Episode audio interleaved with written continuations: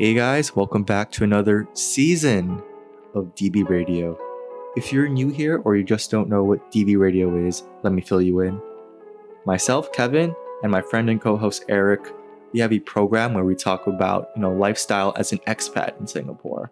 We're both expats, we're not from here, but we like to talk about local news commentary, some pop culture bits, uh, you know, how was our week and our weekends, and some recommendations for media, places to go, and especially food.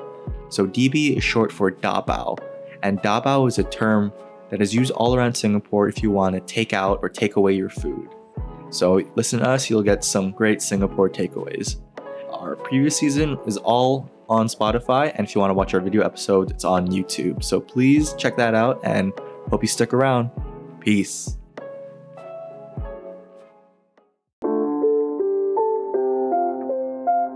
And he had the courage to say, No, we change course. Please do not lean against the doors.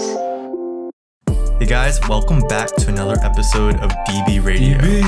Like a, a very desolate room, like like we're in now, actually. Like, It is, ship, Oh. Uh, it is sipping like a fake cup of coffee. Like, Yeah. hey, Bob. There's no need to stock up with instant noodles.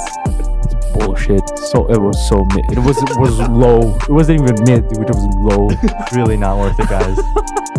I'm sorry, Singapore Tourism Board, but you got you gotta open up. You gotta let more than two people dine in. Uh, If the result is good, thumbs up, man. If the result is lousy, boo! like they square up and shit. It's pretty funny.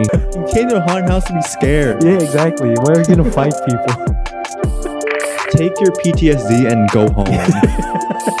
Take your trauma away with you. Don't bring it here. don't don't assault the staff. Oh, shit. You can deal with it on your own with therapy. Yeah.